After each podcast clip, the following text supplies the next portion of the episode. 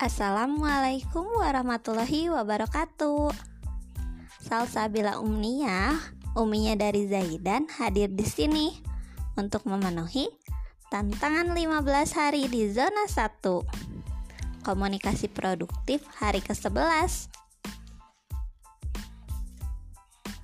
Hari Minggu ini aku berencana mengunjungi rumah saudara di Cimahi. Tidak lama sih, mungkin kurang lebih tiga jaman.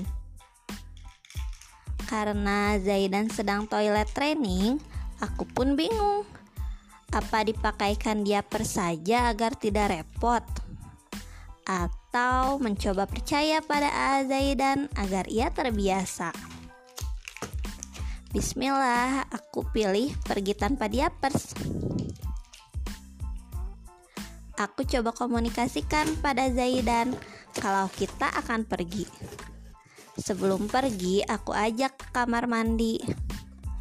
Saat di perjalanan pun, aku selalu sounding untuk bilang saat dia ingin pipis ataupun pup. Alhamdulillah, sampai pulang, celana Zaidan tetap kering.